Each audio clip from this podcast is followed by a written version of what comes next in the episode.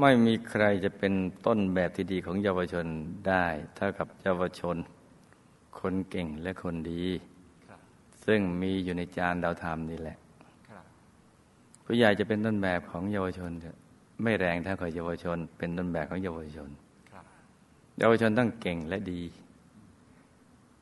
ต้องควบคู่กันไปทั้งสองอย่างนี้แหละอย่าเอาแต่เก่งดีอย่างเดียว แล้วไม่เอาดีใส่เข้าไปด้วย มันจะทำให้สังคมเนี่ยเดือดร้อน เหมือนลูกระเบิดที่ไม่มีสลักนิรภัยอย่างนั้นแหละมันมีโอกาสตูมตามขึ้นได้ จากตัวเองจากผู้ที่ใกล้ชิด สมาชิกในบ้านนอกบ้านที่โรงเรียนที่ทำงานทุกคนทุกแห่ง ก็จะตูมตามขึ้นมากันได้เพราะอาจารย์เราทำไปช่วยขัดกับเรา สิ่งเหล่านี้หรือไปปลูกฝังสิ่งดี ๆ ให้ลูกหลานของเราเยาวชน ของเราเนี่ยให้เป็นคนเก่งและคนดีที่โลกต้องการหรือโลกขาดแคลน